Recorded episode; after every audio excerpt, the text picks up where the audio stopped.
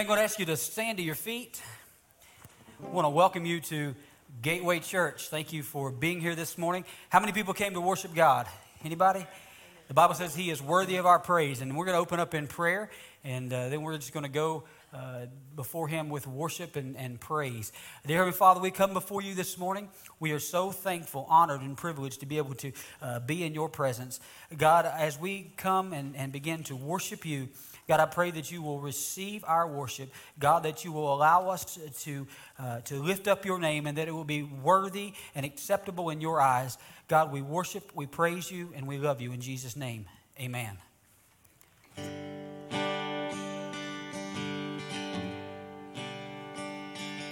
Every time I try to make it on my own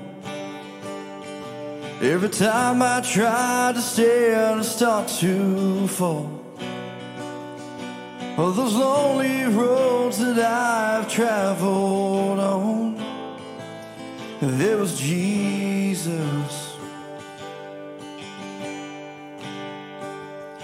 When the life I built came crashing to the ground. When the friends I had were nowhere to be found. I couldn't see it then, but I could see it now. And there was Jesus.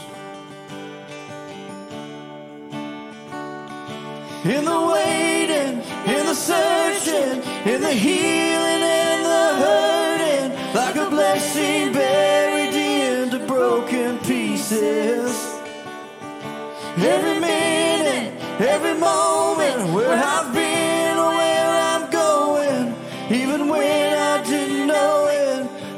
see it. There was Jesus. For this man who needs amazing kind of grace and forgiveness at a price I couldn't pay. I'm not perfect, so I thank God every day.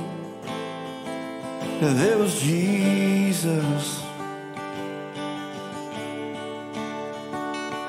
In the waiting, in the searching, in the healing and the hurting, like a blessing buried into broken pieces. Every minute, every moment, where I've been and where I'm going, even when I didn't know it or couldn't see it, there was Jesus on the mountain, in the valley, There was Jesus. in the shadows of the alleys, There was Jesus. in the fire,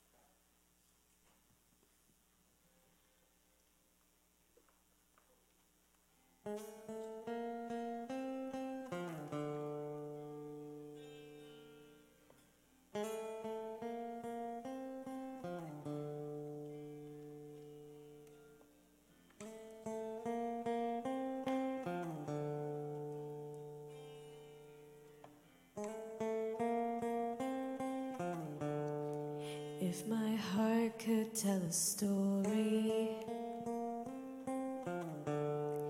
If my life would sing a song, if I have a testimony, if I have anything at all.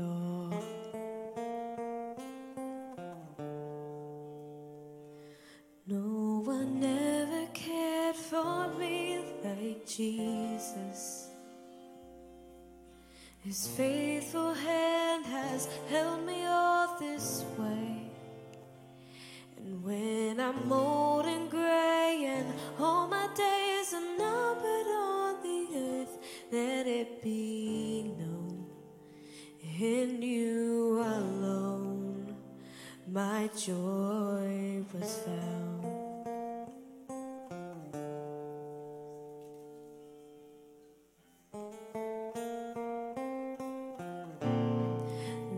Children tell their children. Let this be their memory. That all my treasure was in heaven. And you were everything to me.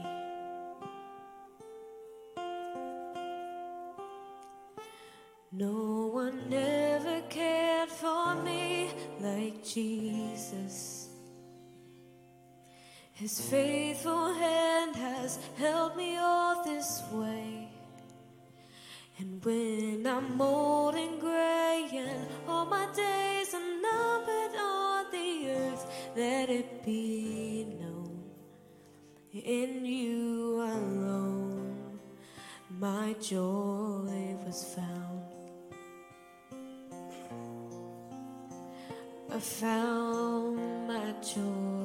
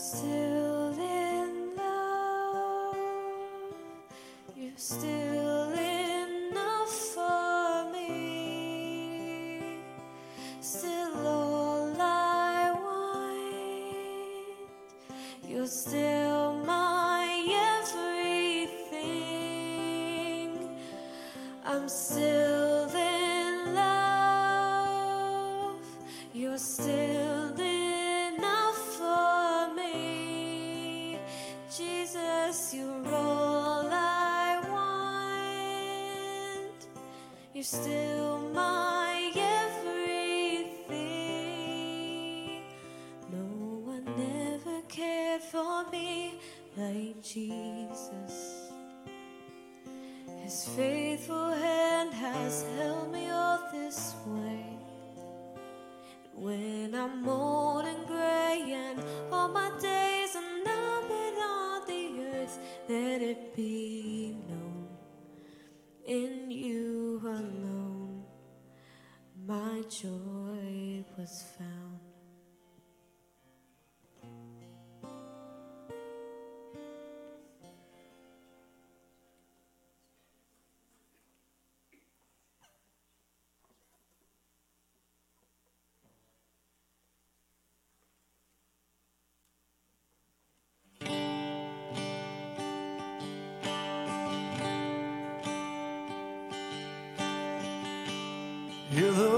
voice of love that's calling.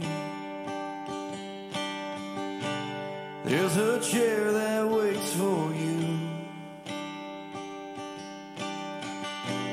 And a friend who understands everything you're going through.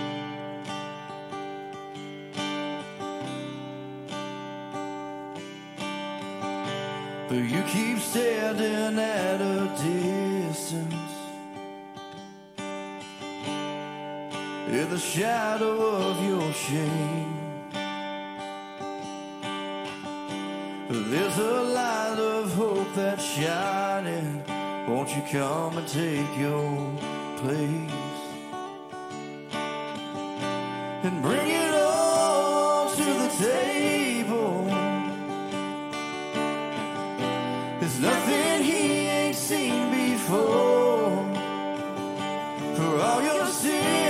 And all your sorrow and your sadness, there's a Savior and He calls. Bring it all to the table.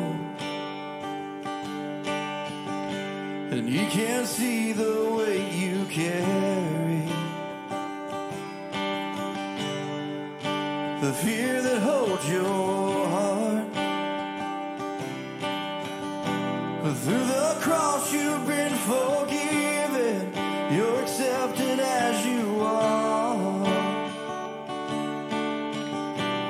So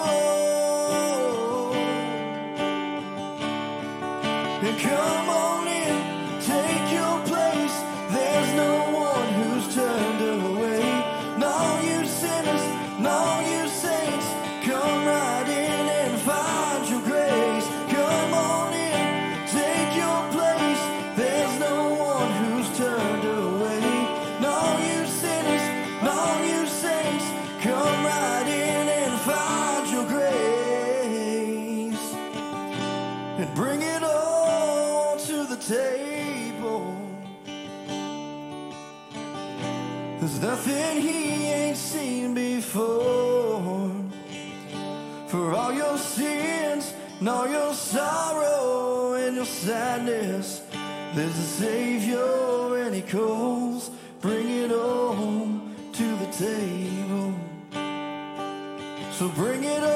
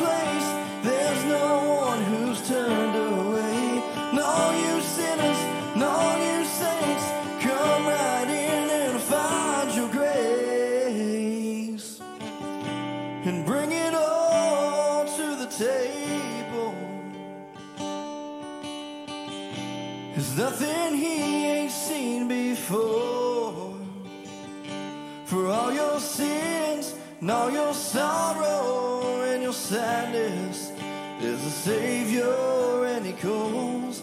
Bring it all to the table. You know, we serve a God that says it doesn't matter what you're going through, it doesn't matter what you're facing or what you're up against. He said, You can bring it to me. He said, If you're weary and, and you're burdened, he said, Bring it to me. He said, My grace is sufficient. He said, My grace goes beyond what anyone can comprehend, what anyone can, can imagine. My grace is so much more. And you may be here this morning and you may be thinking and, and struggling with things in your life. And the enemy wants you to believe that his grace isn't sufficient. The enemy wants to, to make you doubt the goodness and the mercy and the grace of an all loving God. So, as Justin sings that through again, if you're here this morning and If you're watching and you've been struggling with feeling worthy, know that you're not in your own. But because of His grace, you can come to the table. You can get what you need because not anything that we can do because of what He did. So as He sings that again, come to the table. Come on in, take your place. There's no one who's turned away. No, you saints. Come right in and find your grace. Come on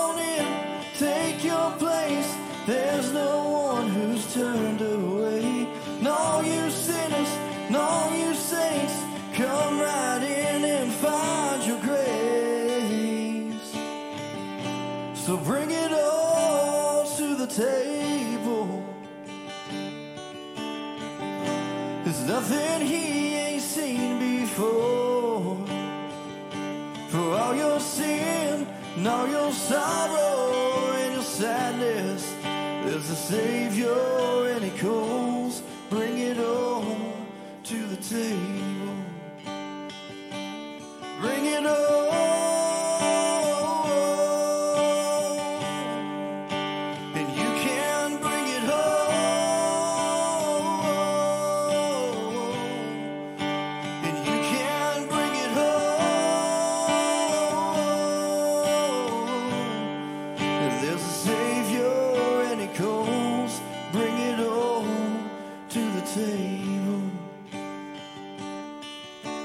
Father, we thank you that your love is never ending.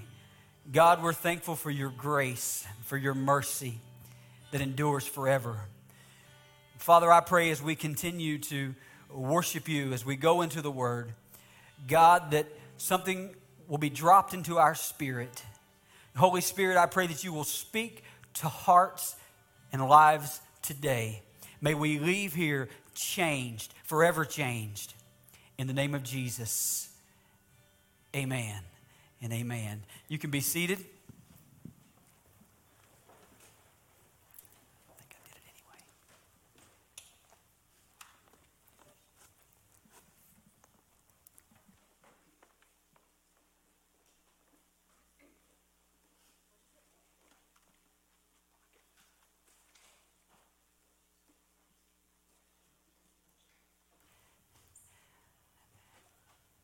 Thank you for being here this morning, and uh, we look forward to what God is doing.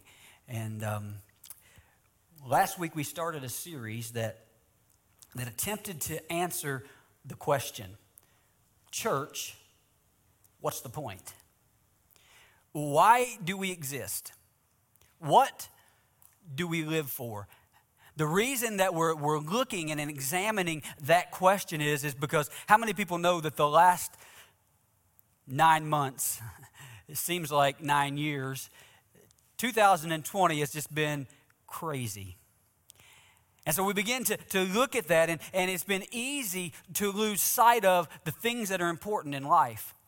It's been easy in the midst of the chaos to forget the importance of the church.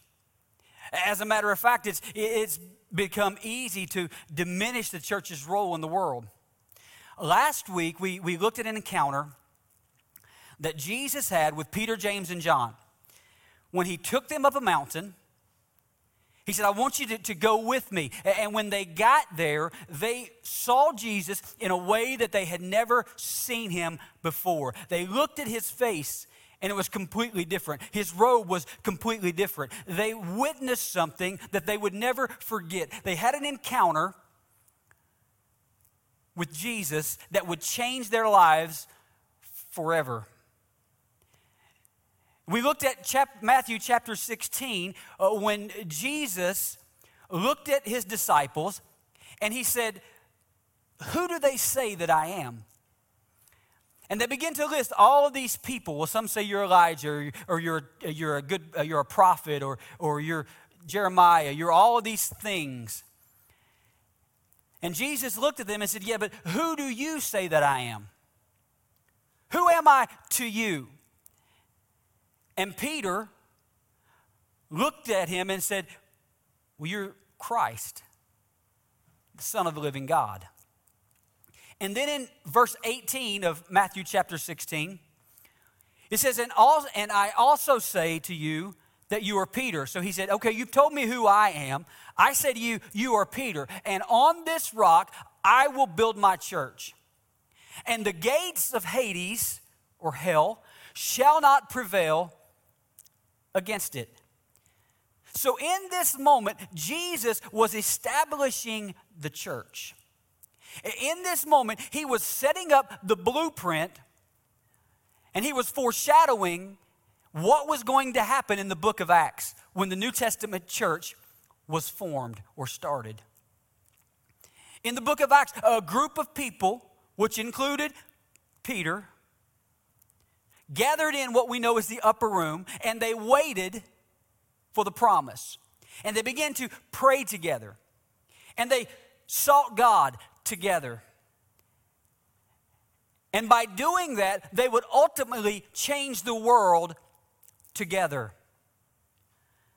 Last week, we looked at and we began to understand and realize that our job as a church, our job as followers of Christ, is to help people encounter Jesus.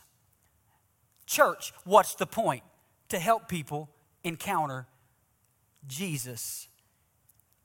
And this week, I want to dig a little bit deeper. This week, I want to look at a little closer at what that should look like. And to do that, I want to, to talk about a, a very familiar passage of Scripture. It's found in John chapter 4. And this is the story that many of us know that Jesus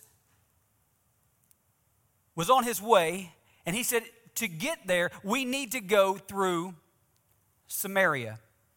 Now, it wasn't customary for Jews to go through Samaria, they would go all the way around because they didn't want to go through. But Jesus said, We have to go through Samaria. And the reason that he did that was because he had a plan.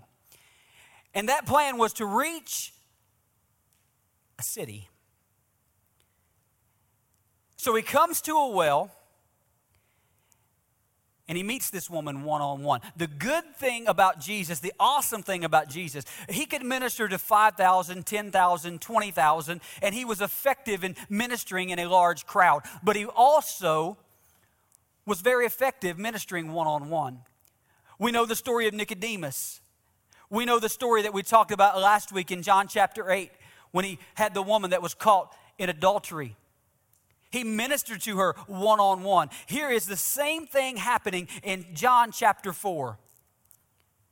Jesus was powerful in crowds, but he was also powerful one on one. And so this encounter in John chapter 4, it shows his heart for people. It allows us to see his heart for us.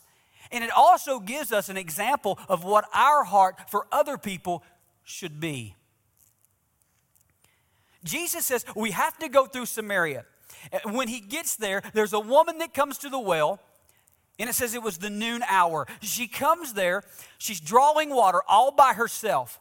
She was an outcast, she had a past. People knew about her past. And when Jesus locks eyes with her, he says, Will you give me some water? And she looks at Jesus and says, Why are you talking to me? And she couldn't understand what was going on. And Jesus said, If you understood who I am, and if you understood what I can do for you, you would be asking me for water. She still has no clue. She looks at him and she says, Listen, that's a deep well. You have nothing to draw water with. What are you talking about? He said, If you knew who I was, I would give you living water. She's still, Who are you? Are you greater than our father Jacob? He's the one who gave us this well. Are you greater? She said, I know that there's a Messiah coming that's going to tell us everything. And Jesus looks at her and says, Listen, that's me. The person you're talking to, that's what you're talking about.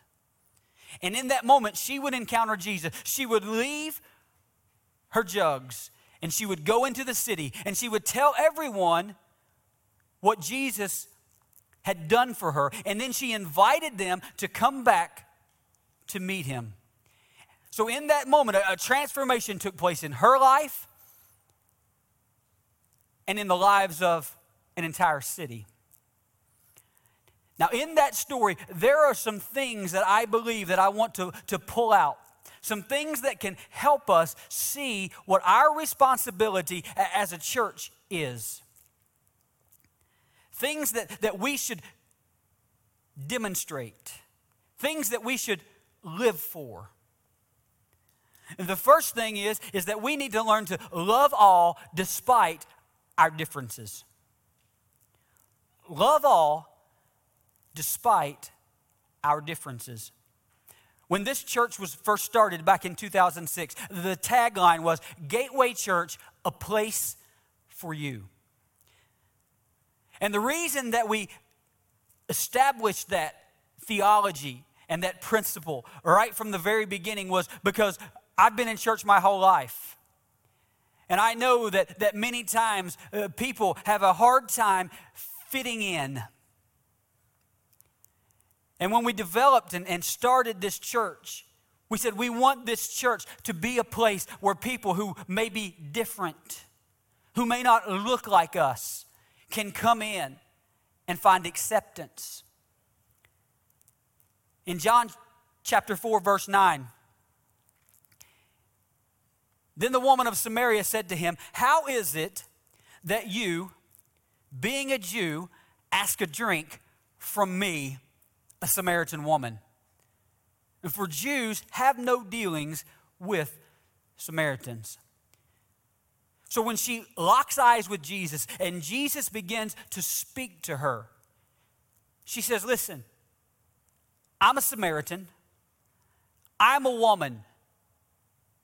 I've got two strikes against me in most people's eyes. She said, Jews have nothing to do with Samaritans. She said, You're a Jew. I'm a Samaritan. You're a man. I'm a woman. We're different. We're not supposed to be talking. We're not supposed to, to get along. We have different backgrounds. We have different opinions. We have different theology, different philosophies about life. Why are you talking to me? You see, there's a, a very harmful dangerous philosophy that's being demonstrated in the world that we live in. And it's causing harm not only in our nation, but in our churches. And that is if you don't agree with someone, you can't love them. You don't have to agree with someone to show them love. And it's sad to say uh, that the reason that the world looks at the church sometimes very negatively is because we've given them reason to. We don't love them despite our differences. Why was this woman so amazed that Jesus was talking to her? Why was she so caught off guard? It's because she was used to be treated bad by people different than her. She was used to people looking down on her. She was used to the negative thoughts that came her way, negative looks. And as a church, we have to determine in our hearts to catch people off guard by loving them. Catch people off guard by loving them. There's something that, that we like to do, and sometimes we'll take just bottles of water and take them down to the park. And we'll just hand them out. I can't tell you how many people look back at us and say, What do you want? Why are you doing this? How much is it? What are you raising money for? They're caught off guard.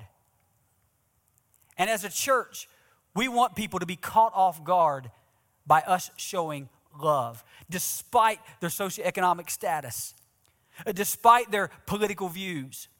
If we want to be like Jesus, if we want to be a church that makes a difference, we must love all. Why? Because everyone is important. There's a saying you will never lock eyes with anyone that does not matter to God. Everyone that you see matters to God. Why? Because everyone has something to offer. Everyone has something to offer. That's not just a, a, a, cute saying. It's not just something that we can put on the screen because it sounds good. But in this passage of Scripture, the Son of God looks at this woman who, by the world standards, has absolutely nothing. And in verse 7, he says this A woman of Samaria came to draw water. Jesus said to her, Give me a drink. In other words, Jesus was thirsty.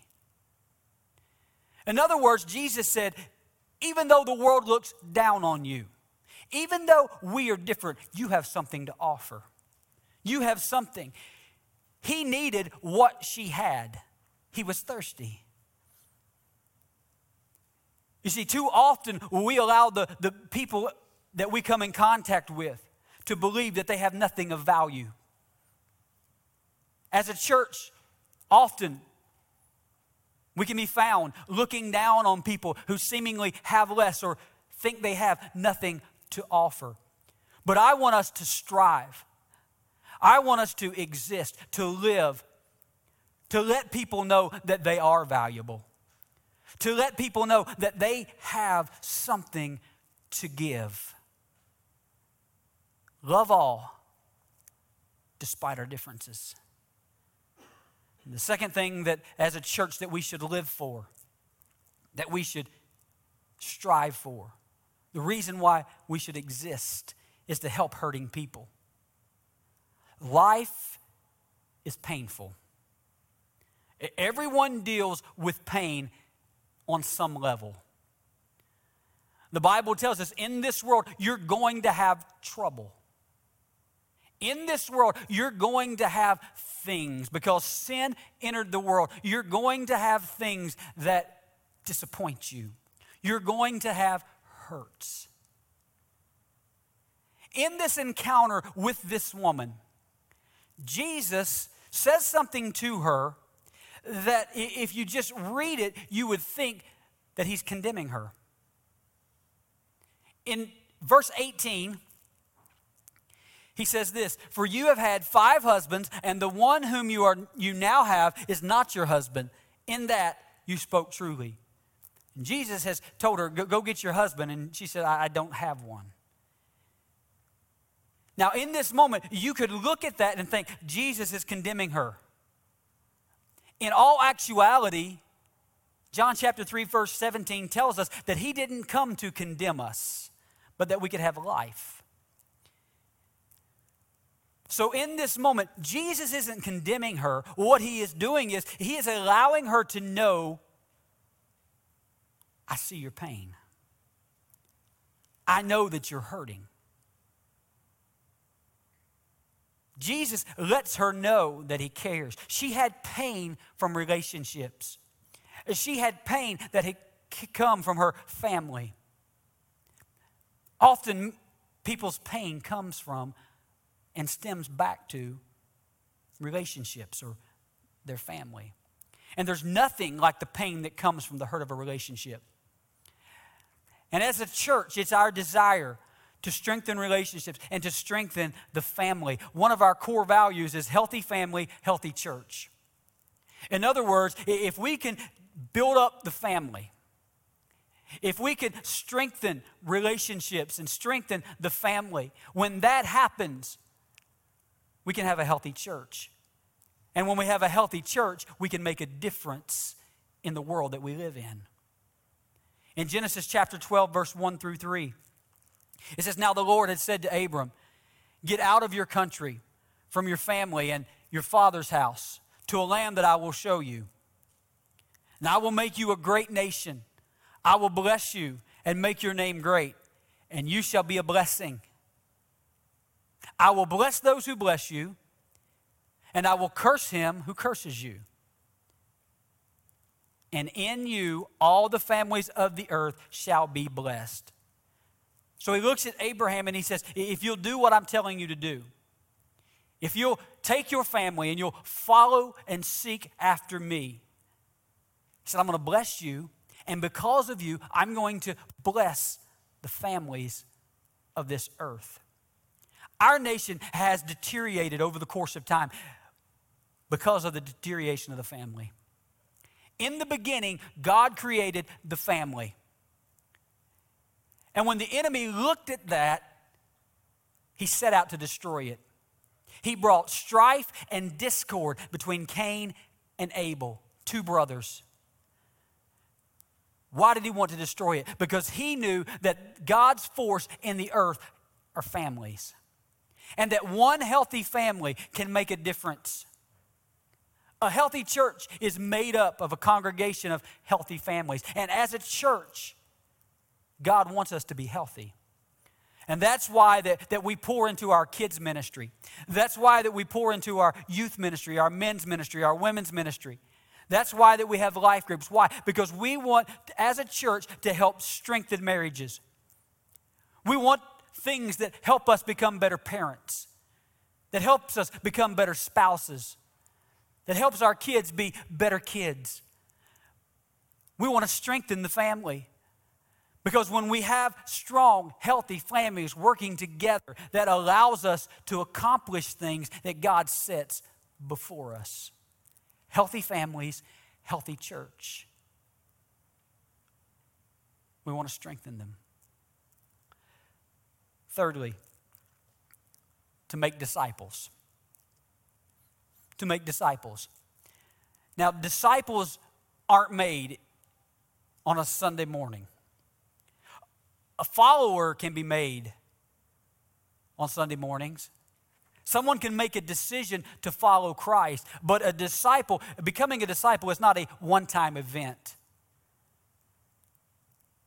It's over a course of time a period of time. Followers are made with a decision, disciples are made over time.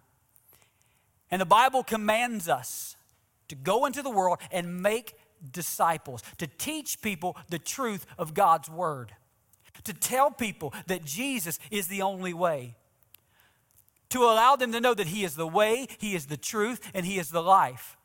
When Jesus begins to have this interaction with this woman, she doesn't understand that. She's worried about Jacob. She's talking about Jacob, and, and Jesus is saying, forget about Jacob. I'm talking about having a relationship with one greater than Jacob. I'm talking about having a relationship with the, the person that's standing right in front of you. In verse 25 and 26, this woman said to him, I know that the Messiah is coming, who is called Christ. And when he comes, he will tell us all things. And Jesus said to her, I who speak to you am he.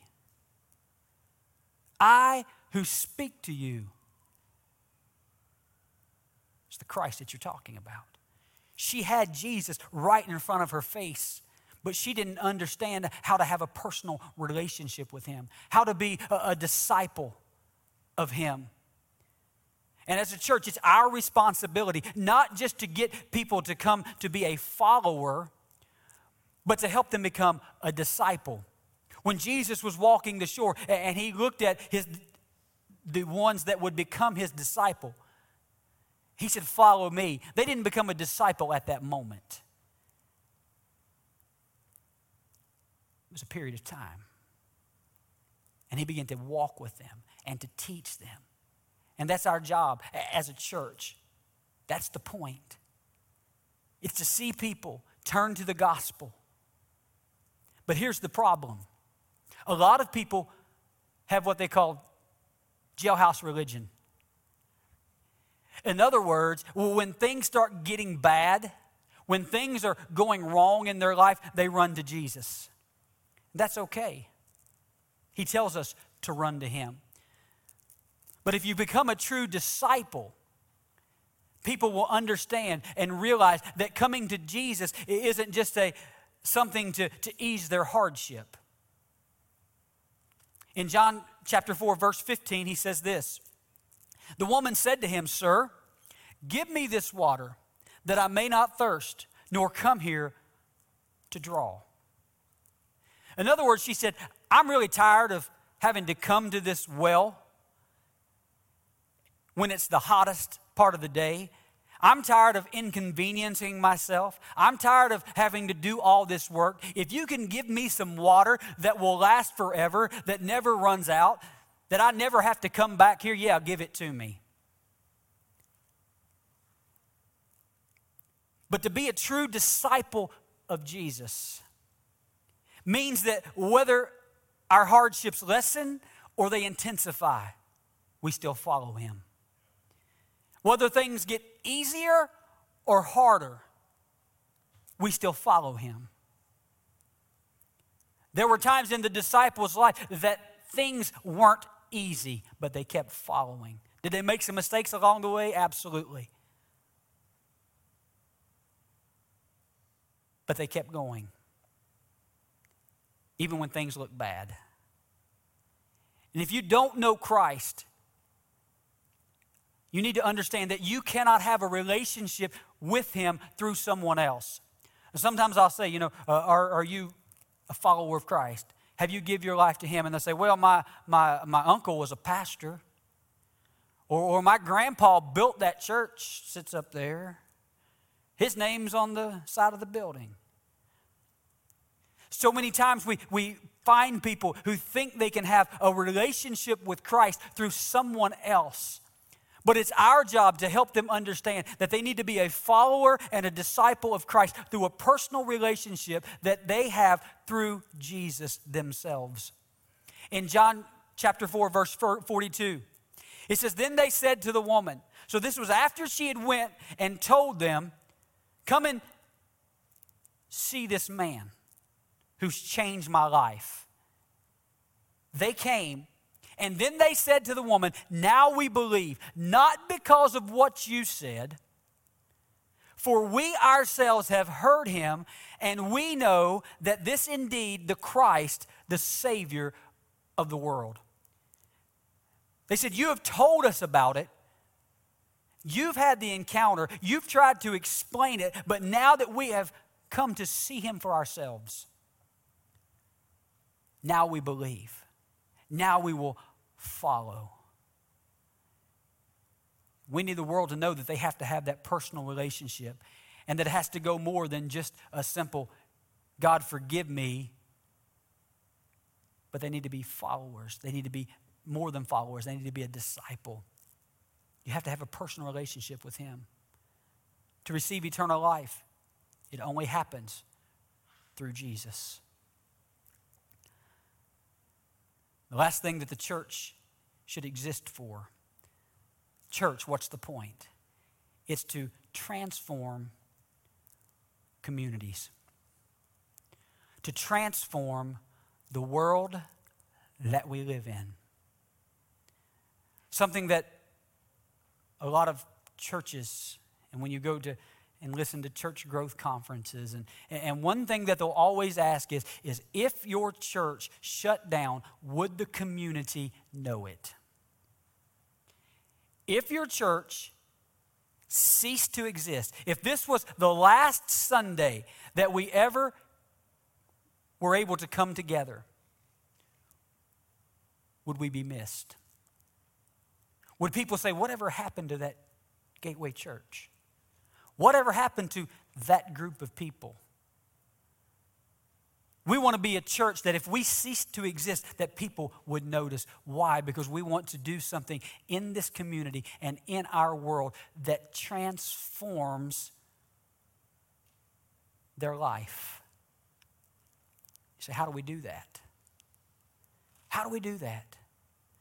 Well, we do that by investing investing what is important to us. You say, well, sh- show that to me. in this story, after this woman's life was changed, she had come to the well for one reason, for one purpose, and that was to get water because she knew that she needed that water to survive. That water was the source of her existence. She had to have it. So she came to the well, she got this water, but then she had an encounter with Jesus. And in that moment, she didn't care about the water. The very reason, the very purpose that she had come there, she had it. She said, You know what? I'm going to leave it behind. I'm going to forget about it. I'm going to invest it. Someone else can have it because I've been changed. I've got something to do. She was willing to sacrifice, she was willing to invest what was most important to her.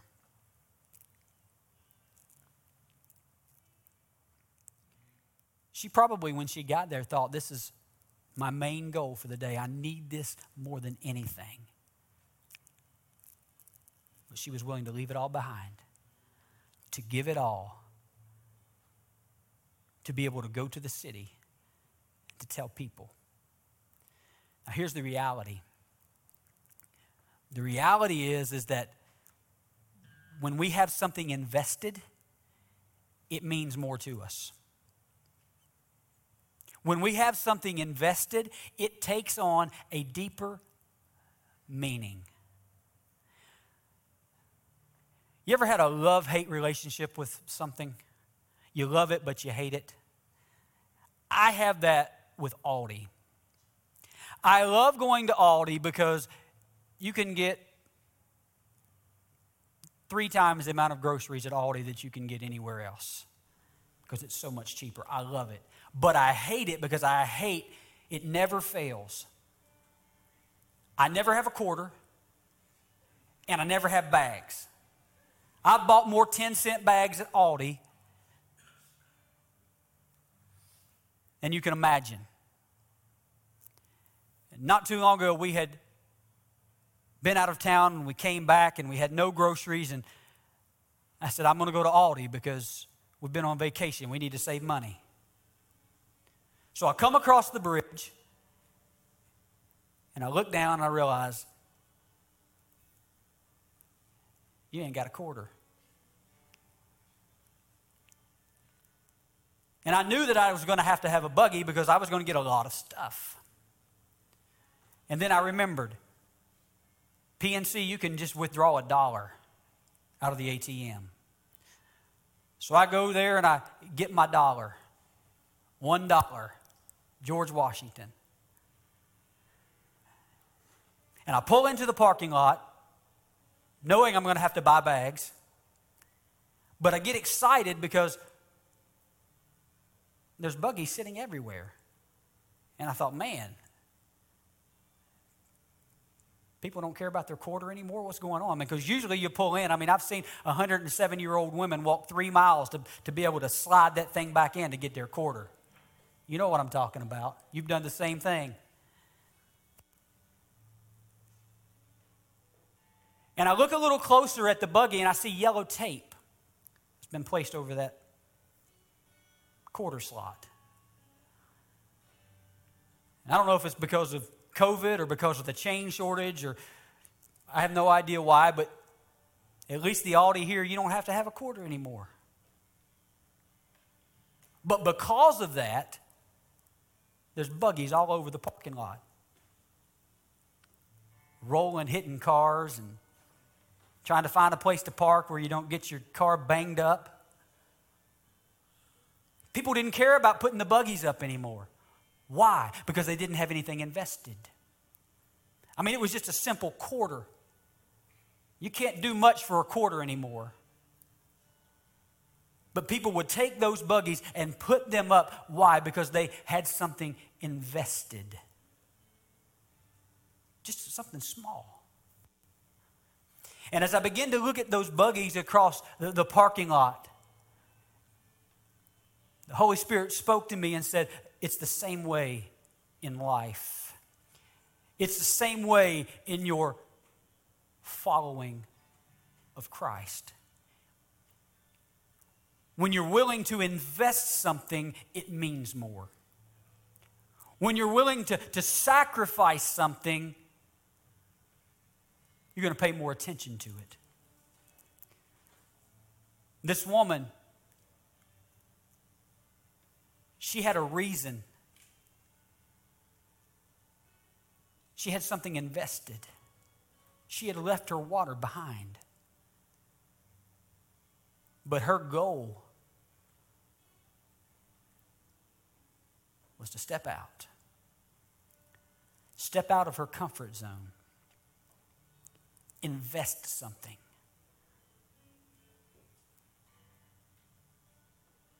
Can you imagine being this woman? This woman who had went to the well to avoid people because people didn't like her. Listen, this encounter with Jesus didn't change the fact in their eyes who she was. They didn't know anything about it. But here she is, she's invested into this situation. She's invested into this relationship with Jesus. That she's willing to step out of her comfort zone and to go to the same people that she had been trying to avoid and say, I need you to come see a man. Why? Because she had something invested. And if we're going to transform communities, if we're going to change the lives of the people around us, we've got to be willing to sacrifice, to invest, to step out of our comfort zone, to go to a world who is lost who are hurting and say, Come see a man. Come hear about a man who changed my life and he can change yours. Why should we be willing to do that? When you think about it, and I think about why will I dedicate my life? Why be a disciple of Christ? Why sacrifice? I think about it and I think, what did he do for me? He gave everything. He sacrificed everything for me just as he did for this woman, his heart. He went out of his way to go through a place that normally people didn't go through for her. And in turn, she stepped out of her comfort zone. She sacrificed to tell them about him. Why should we do it? Because of what he's done for us. Because his love is never ending. We don't deserve it, we can't earn it, but he gives it freely. I'm going to ask you to stand. And here's how we're going to close this service.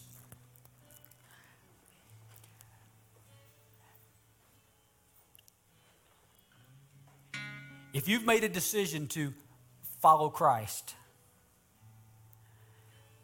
I want you to think about the sacrifice that He made for you. I want you to think about the fact of where you were when He found you. Some of us, we all have stories of where we used to be and where we are now. Not because of anything we've done in our own power, but simply because we have a God that came looking for us. And I want you to think about that. And we're going to sing about his reckless love. And then as we reflect on that in our lives, then I want you to begin to think about when he tells us to go into the world to make disciples. And I want you to think about how that we can transfer and have his heart by the love that he's shown for us. And we can transform our world. Why? Because it's the point. It's why we're here. So as Justin begins to sing, just sing, think about his love.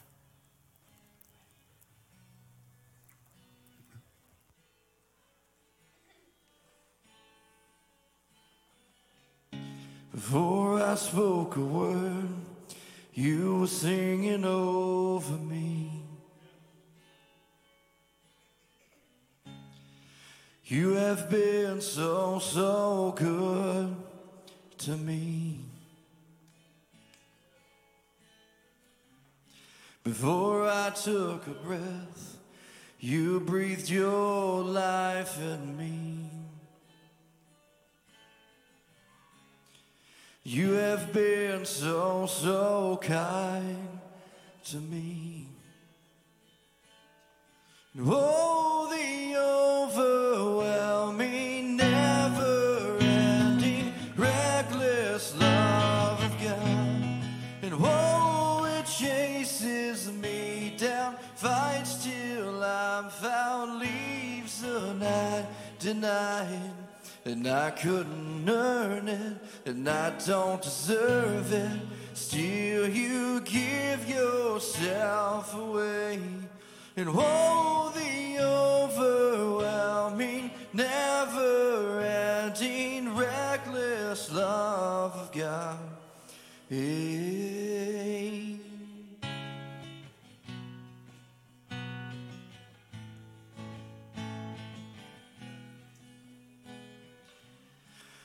When I was your foe, still your love fought for me. And you have been so, so good to me. When I felt no worth, and you paid it all for me. And you have been so, so kind to me. And oh, the overwhelming, never ending, reckless love of God. And oh, it chases me down, fights till I'm found, leaves the night to night. And I couldn't earn it, and I don't deserve it. Still, you give yourself away. And whoa, the overwhelming, never ending, reckless love of God. And He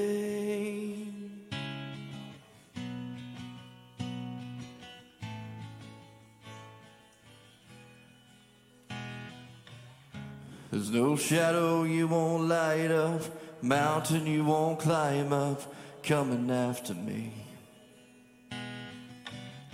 There's no wall you won't kick down, lie you won't tear down, coming after me.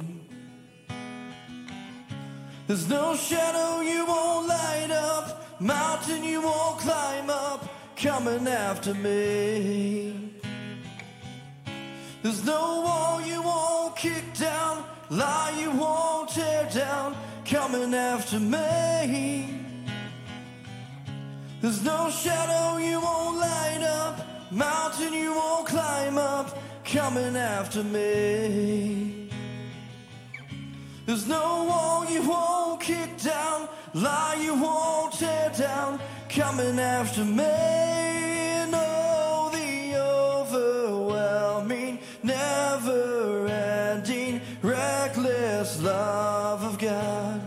And oh, it chases me down, fights till I'm found, leaves the 99, and I couldn't earn it. And I don't deserve it, still you give yourself away. And oh, the overwhelming, never ending, reckless love of God. If you're here today and you've never experienced the love that Justin's singing about, God wants you to know that you can. He tells us that all we have to do is ask. Ask Him to come into our lives and to give us the grace that we've been talking about. And He says, at that moment, at that moment, your past becomes your past. Old things pass away, all things become new. You're a new person, a new creation. And so, if you're here today and you've never made that decision, he says, Come to the table. He said, Bring your hurts, your sorrows, your sickness, your pain, bring your sin to me. He comes seeking for you, He loves you.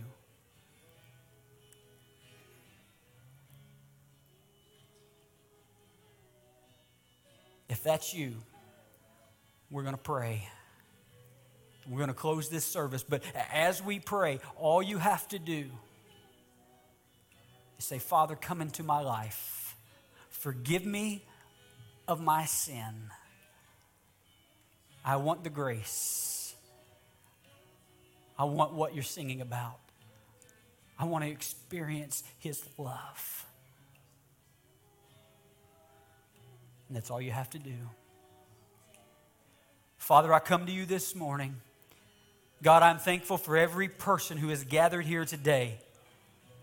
God, no matter what their situation is, no matter what their circumstance is, and no matter where they are in life, no matter where they are on their journey,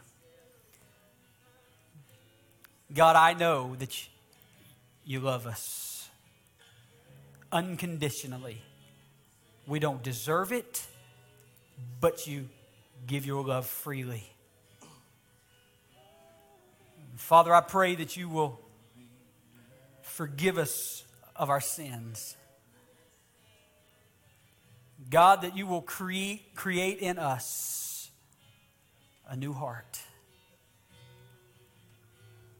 God, that we will commit to following and being like a disciple of you.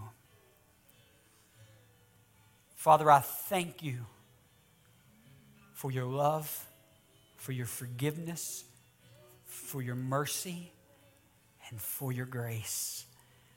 God, thank you that when I was lost and undone without you, that you searched me out. God, that you showed me your never ending, unwarranted love. God, as we leave this place today, God, I pray that we go knowing, God, that we have a job to do. God, remind us of why we exist, what we live for, what the point actually is. In the name of Jesus, amen. Amen. I want to thank you for being here today. I pray that something was said or done that spoke to you. And I pray that as you leave here, you go knowing that God loves you. And take that love and go tell a lost, a hurt world to come hear about a man who will change their life forever. Have a great week. We love you. Goodbye.